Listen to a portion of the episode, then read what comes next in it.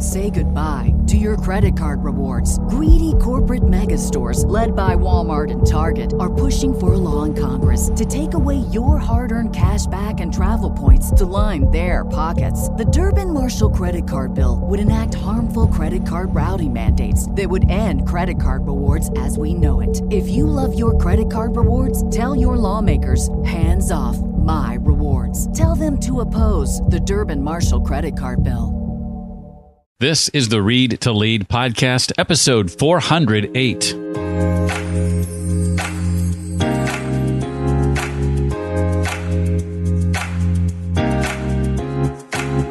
What I wanted to do, what my gifting was, was completely irrelevant. It was all about the cause, and about duty, and I was going to fulfill my duty no matter what.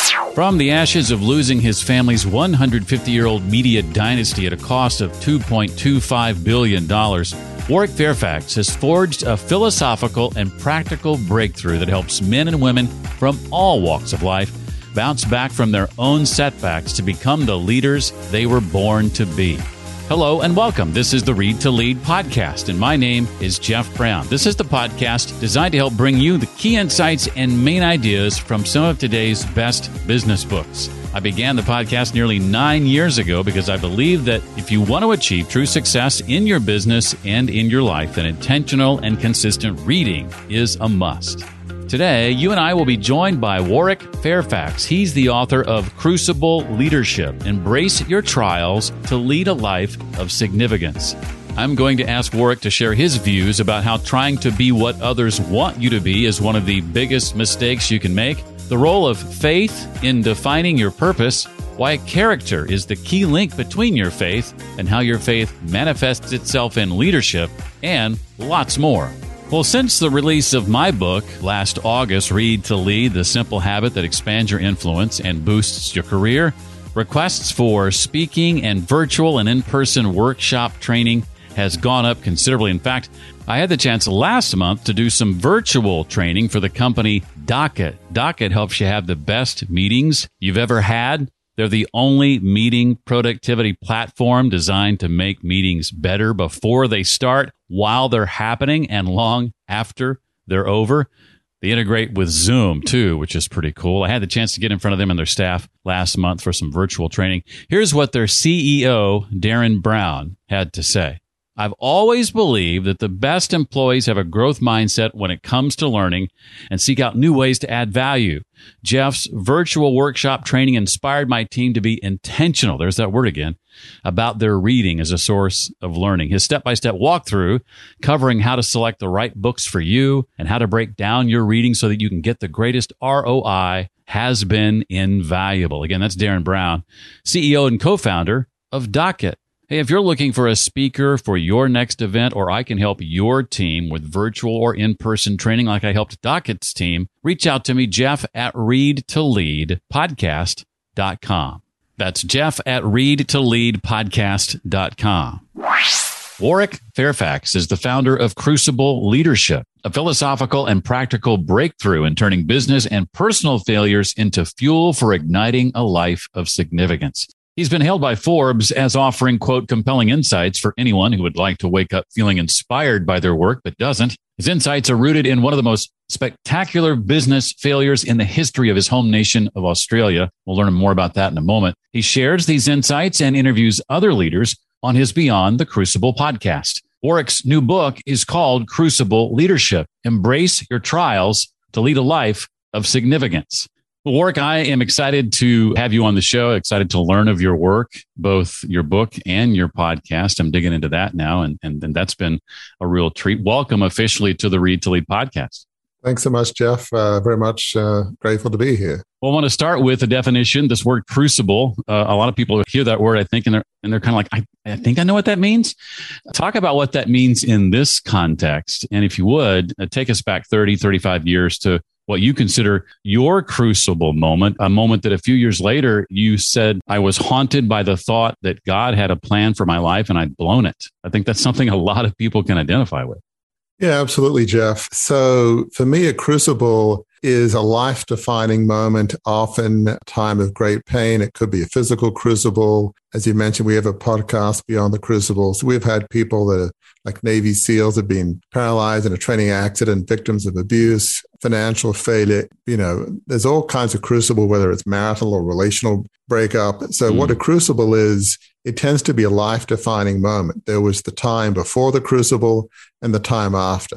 Mm. It tends to be incredibly painful. And so, with that crucible moment, as we often talk about, is you have a choice. You can either be angry and bitter towards yourself or others. You can hide under the covers for the next 30, 40, 50 years, and eventually, you know, life does end or you can say it was unfair or I was an idiot, which is more in my case, I was an idiot. and uh, how do I bounce back? And so, you know, my crucible is um, I grew up in a 150 year old uh, family media business in Australia. It was founded by a person of great faith, John Fairfax, in 1841.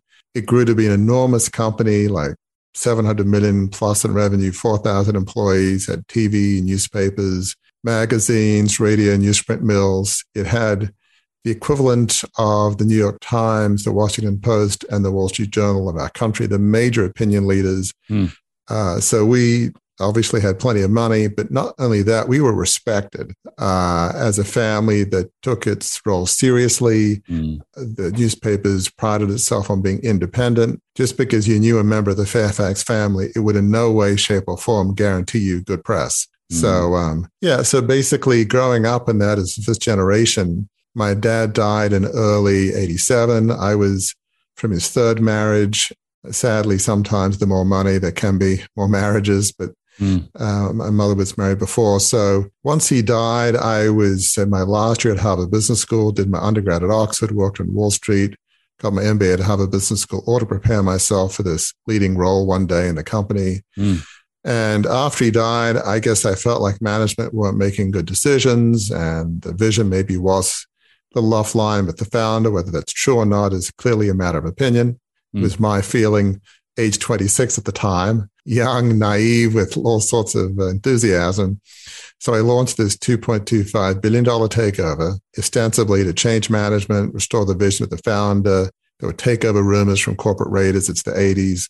Mm. And so very soon things uh, ran into problems. The rest of my family didn't want to be in a private company run by a 26 year old. October 87 uh, crash happened. Mm. So by the end of 87, we all had too much debt. By the end of 1990, uh, Australia got in a recession and we went bankrupt. So wow. hence uh, the quote is, um, I felt like I'd let my family down, my parents, uh, my ancestor John Fairfax, and because I was a person of faith, which came through an evangelical church, uh, Anglican mm. church at Oxford, I felt like God had a plan, and I kind of blew His plan. And um, maybe that was poor theology, but at the time it felt crushing. So basically, mm. in a nutshell, that was my crucible after late 1990. The company went under, and everything I dreamed of, everything I tried to achieve and preserve was over. And so I'm at age 30 thinking, well, now what do I do with my life? It's like, yeah, I was in a big, deep, dark pit, a massive hole at that point, a huge crucible for me. And hearing all that, it's surprising to then read that you feel a bigger mistake, even than that takeover, was trying to be who others wanted you to be. What makes you say that? Yeah, I mean, basically, you know, talking the US military about duty, honor, country, I mean, I was absolutely, it's almost like in the Bible, talk about, you know, the prodigal son. I was like the good mm. son that stayed home. I, you know, got good grades at school, uh, which mm. only made things worse because a lot of times kids are wealthy families, they're driving fast cars and doing all sorts of substance abuse. And mm. that wasn't me. I, I worked hard, took life seriously. And so I felt like it was my duty. We weren't just making widgets. We were doing something that benefited the nation of Australia. It was like this sacred cause. How could you not go into it?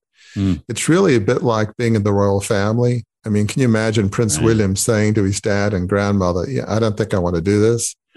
it's tough. I mean, Harry basically is trying to get out and it's pretty yeah. tough. So I just felt like that wasn't an option. And so what I wanted to do, what my gifting was, was completely irrelevant. It was all about the cause, about duty, mm. and I was going to fulfill my duty no matter what. So, yeah, I just absolutely was following that uh, the line of duty ancestors dynasty. Mm. Well, let's dig into some of uh, what you share, some of what you've learned since then that is talked about in the book.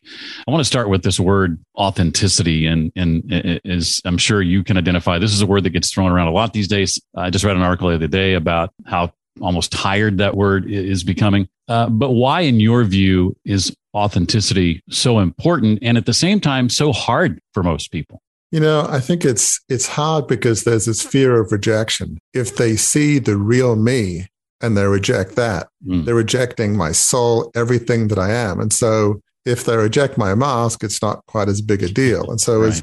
there's this sense of, you know, I want to be whether it's the, the party person, the confident, the bombastic, the whatever.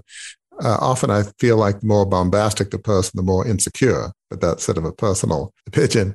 Uh, so to be the real you, it takes courage because what if they don't like me? What if I'm not who they want me to be? And so I think it takes it takes a lot of courage. But you know, if if you we live in a world where people are craving for authenticity, whether it's Hollywood or politicians, you see all these people that are you know, every hair is in place, every, you know, they, everybody looks perfect. But what's the real person? And we don't know. So people organizations, young people, they crave the authentic. So there's a tremendous opportunity, but it takes courage. It just mm-hmm. says, look, I'm going to be, and part of that gets into identity, which is a whole nother issue that I've, in recent years I've looked at is, you know, are you comfortable with who you are? You're comfortable within your own skin. If you're not, you won't be authentic. You will not have the mm-hmm. courage. It really comes down to, and for people of faith, if you believe that you're loved by God or some divine uh, power, that if you really own that, that helps. But authenticity is hard and it's a whole nother discussion. And that really comes down to identity. I mean, do you, do you feel comfortable with who you are? But it, it it's a tough one, but it, it takes real courage uh, to be authentic. Mm.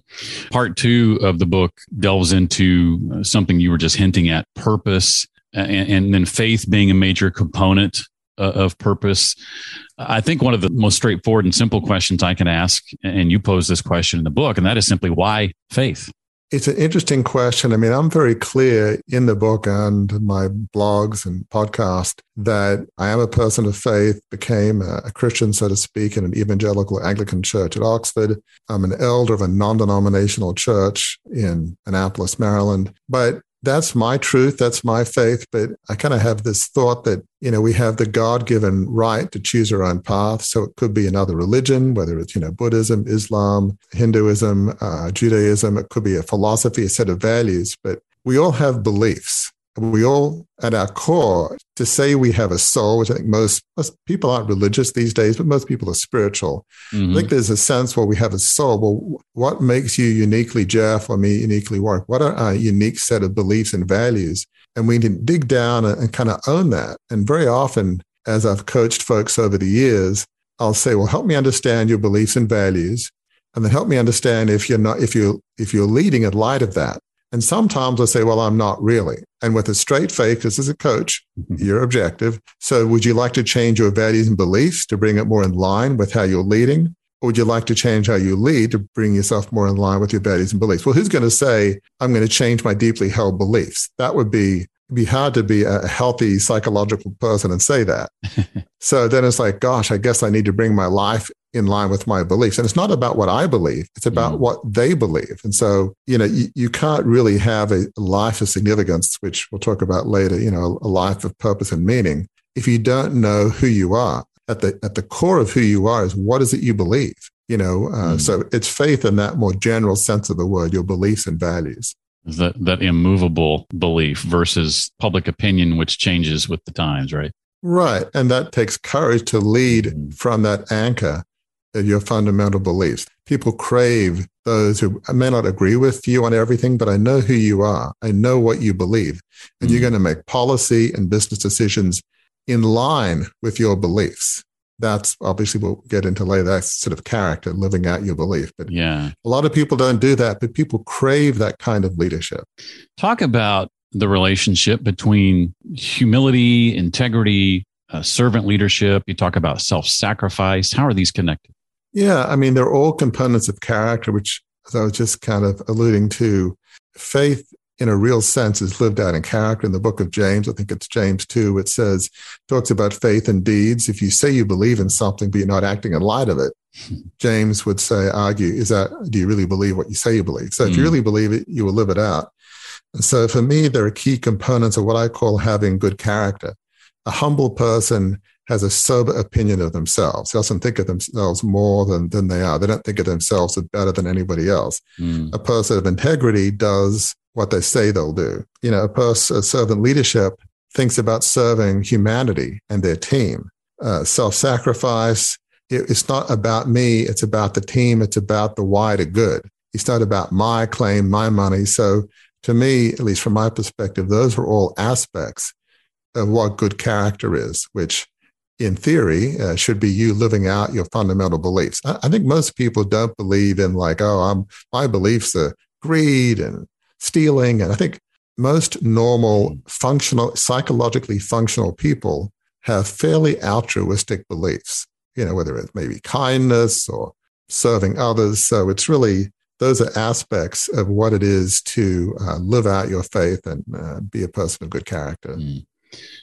Like you, uh, I was blessed in school to have a teacher who sort of took me under his wing and piqued my curiosity. He was a music teacher in history, uh, particularly early American history, revolutionary history, more specifically. Tell me about Mr. and I'm hoping I'm pronouncing this correctly, uh, Petrosian. Yeah, yeah, you got it. Who was he, and and what kind of impact did he have on on your life growing up? Yeah, I mean, as you allude to, uh, his, uh, teachers can have a massive influence in our lives. And uh, so many people have said, gosh, I got into math, whatever it is, or nuclear physics because of a, a teacher in mm. school. And so uh, Mr. Petrosian was somebody that had physical challenges. His hands were turned inward. He could only shuffle. Um, so clearly life was not, he was born that way. Life was not easy. But he had this just tremendous laugh and just this you know, joy of life, joie de vivre, so to speak. His passion was American history. Now, this is Australia, you know, historically sort of British colony. I mean, obviously it's changed over the years, but I grew up in the 60s and 70s. And, uh, but he loved American history, and my dad loved history, but more European history. Mm. And so he just made it fun. He would play the campaign songs of presidential songs from the early 1800s and 1830s, 40s. And they're very hokey stuff, you know, Andrew Jackson and all. I mean, it just yeah. it wouldn't work in today's political climate, but worked back then. He was just a person of courage. And, you know, one amusing anecdote is uh, he would always tease me about the Sydney Morning Herald, the main paper we had, the Herald. And, uh, you know, fish and chips are big in England and Australia. And he said, you know, I love the Sydney Morning Herald. I just love just the, the taste of the ink as it sort of marinates the fish. he sort of call it the fish wrapper. And he would constantly do it. But yet it was done in a way that I found amusing. He wasn't laughing at me. He was like with me. Mm. It was so, he wasn't like treating me as Mr. High and Mighty, you know, sort of heir to the family fortune. It was just, I don't know, something about that was very endearing, which Mm. It's hard to understand why, but somehow it was. You know, he just he just kidded about it. You know, so yeah, he was a great guy, very authentic, and um, uh, the way he overcame his challenges and just had a smile on his face every day. It was just inspiring to me. Mm. I want to go back to something I meant to ask uh, earlier, and and it's this topic of character. We we we touched on it just a little bit, but I want to ask you what you mean when you say that character is a key link between uh, your faith and how your faith manifests itself in leadership. Can you expound on that a little bit? Yeah. I mean, you know, saying you're a person of faith or you have these beliefs, that's great. But, um, you know, you've really got to kind of walk the talk.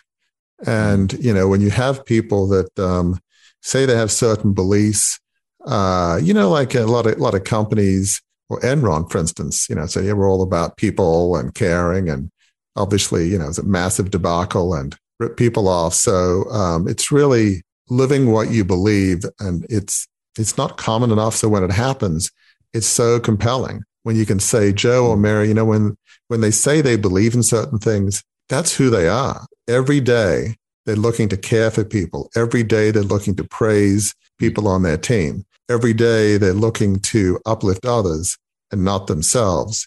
When you can do that every day, like breathing, we're, we're all going to fail. Mm. But when, when the, the norm of your life, the sum total of your life is you live life on purpose caring for others. You may be, as Jim Collins writes in Good to Great, you know, may be driven, but yet you're humble. That kind of living what you believe is striking and, and unfortunately all too rare. Mm, uh, yeah, that's for sure. Um, I think something that all of us appreciate about leaders uh, is those who are self-aware. They understand and and recognize their strengths and, and their weaknesses. What what are some of the things we can do, in your view, to become more self-aware? I think the first step is wanting to be self-aware. some people like, I don't care who I am. I'm I'm not a navel gazer. I'm just action man, action woman. Let's go which is not a good way to lead. To be mm. a good mm. leader, you've got to be reflective. Hence, read to lead definitely helps you reflect by reading some great leadership books, no question. Mm. So part of it is wanting to be self-aware. And then once you want to, you can take assessments and there's a lot of good ones, whether it's, you know, Myers-Briggs, Strengths Finders, DISC, a lot of good ones.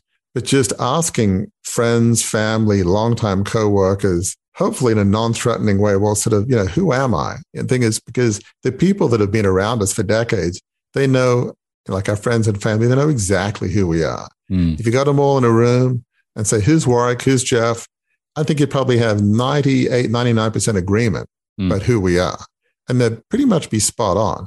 It's not a secret. People know who we are. So, you know, kind of, I think ask. I mean, that's, um, it's this desire to want to know it's the desire to ask, and um, it's not for the faint of heart. You've mm. got to be willing to go there. You've got to be willing to hear the truth. Now, if your identity is in something a bit more eternal, it's a little easier to hear the truth because we're all going to have flat sides. We can be impatient. We can get a little angry at times. We can be impulsive, whatever it is. It doesn't make us a bad person just because we have certain characteristics. Mm. So it comes back to identity too. You've, you've got to be brave enough and say, look, no matter what I hear, I'm going to hear it, learn from it, grow. It doesn't make me an evil person necessarily just because of the answers I get. It may, but in most cases, it won't. You know, there's there's so much swirling around in my head that I could ask. I know our time is growing short. Um, I do want to talk a bit about your dad. Uh, I mentioned before we started recording that I think he and I have a lot in common from uh, rooting for sports teams in other cities, even though the city we live in has a sports team. We've been here for 25, 35 years. Yes. Uh, to being more comfortable, uh, you know, spending a night reading than socializing. Um, what, what kind of man uh, was your dad? You know, in one sense, he was like me in that he grew up in the family business like me. I don't think he had a choice, but mm um, he would have been a better philosophy professor. I mean, I like to think I'm reasonably intelligent. I mean, have an Oxford and have a Business School degree, but on the other hand, he spent every night reading, whether it's a history book, a book of philosophy, religion. He wrote books on like comparative religion, uh, the Triple Abyss, Purpose. I mean, this is serious, almost impenetrable uh, book. So he was a very mm. learned person, but yet he was curious. He loved to learn. And so while he was probably moderately conservative, one of his best friends was Bob Hawke, a former Labour prime minister, and at one point head of the trade unions, and certainly early on in his life, uh, I think he would call himself a Marxist. I think he evolved more into just more regular labor, if you will, progressive. Their views on policies were radically different, but yet they were friends because he had this intellectual curiosity. So I just admired that honest search for truth, that willingness to realize he had his beliefs, but other people had every right to their beliefs. There was sort of an intellectual uh, integrity that that went with that, and um, he had this desire to do the right thing. In the Second World War, one of his uh, good friends was Sir Robert Menzies, who was mm. one of the most famous long-serving prime ministers in Australian history, and he and his first wife and Robert Menzies were good friends. Well, in the 41 election, I think it was, he believed the uh, the Labor guy, John Curtin, was the better one to lead Australia even though they were good friends. Well, needless to say, Menzies never forgave my father for that mm. editorial.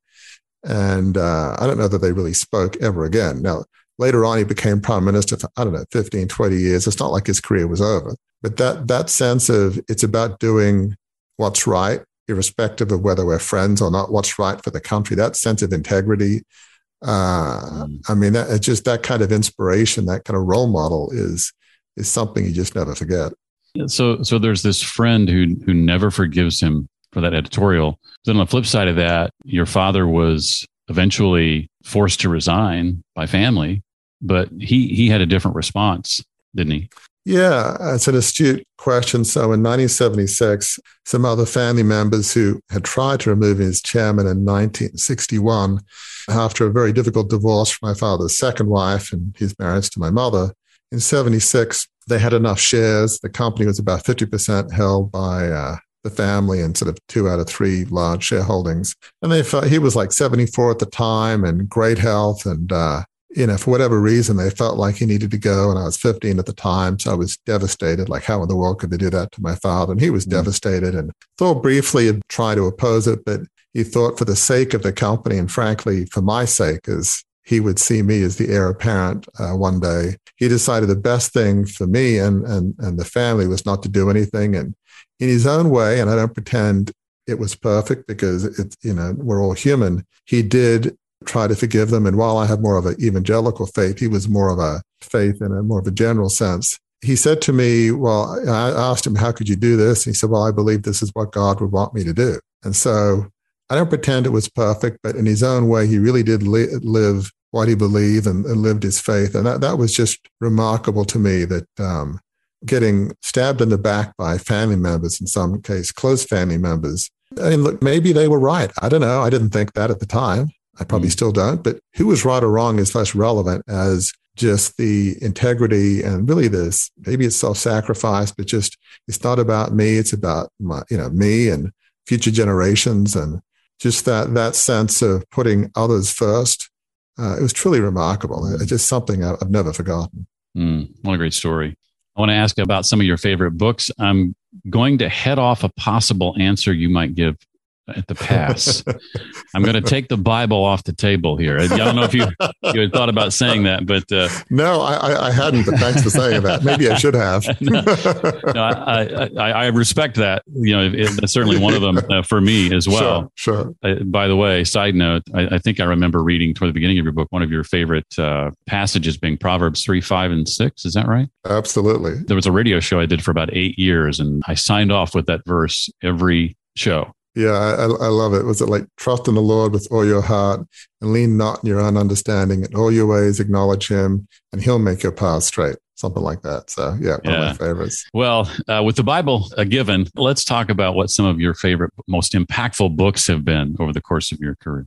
I'd say they're in two categories, which won't surprise you business and history. Mm. Business, obviously, things like Good to Great, Jim Collins, level five leaders being uh, driven yet humble. The Leadership Challenge by Kouzes and Posner, one of the best treatises on uh, leadership. Everybody likes Patrick Lencioni, Five Dysfunctions of a Team. Oh, yeah. Uh, such truth there. But I think really, obviously, you know, your listeners uh, are readers. I think it's great to read business books.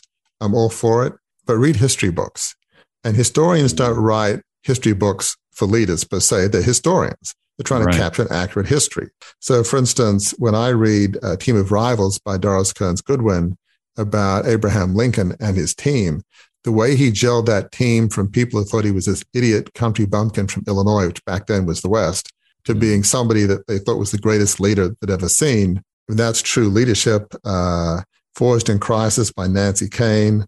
Mm. Obviously, I love English history, so I've got Roger Knight, The Pursuit of Victory about uh, Admiral Nelson, and uh, Richard Holmes uh, about the Duke of Wellington. I love history, so anybody wants to uh, learn about leadership, get the best biography you can about the historical leader you most admire and look at it from a leadership lens. I, I, can second that. That teacher who got me interested in, in American history, I went through several years of reading presidential biographies and early American history books. I've got a whole shelf. Well, this has been a real treat, Warwick. Uh, really have enjoyed talking to you. Warwick's book again is called Crucible Leadership Embrace Your Trials to Lead a Life of significance. Thank you so much, Warwick, for taking time out of your day to, to be with us.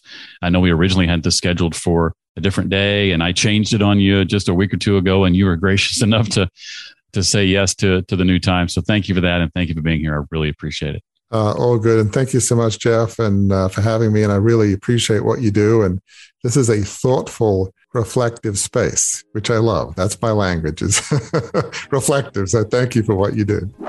Well, a lot of book recommendations there from Warwick. I'm always open to those. If you'd like to check those out, I've listed them all on the show notes page for this episode. You can find that and the other links and resources he mentioned at readtoleadpodcast.com slash 408 for episode 408. Hey, if you noticed some goofy things going on with the podcast last week, maybe you got it a day later than usual. Yeah, we had some feed issues. I think we've got them all sorted out. Depending on the app you're using, you might actually see for past episodes, two iterations of past episodes. Still trying to get that sorted out. If you want to listen to every episode twice, that's awesome. but I, I, imagine you don't. So we'll try to, to work that out so you don't have two episodes of everything showing up in your feed in the future.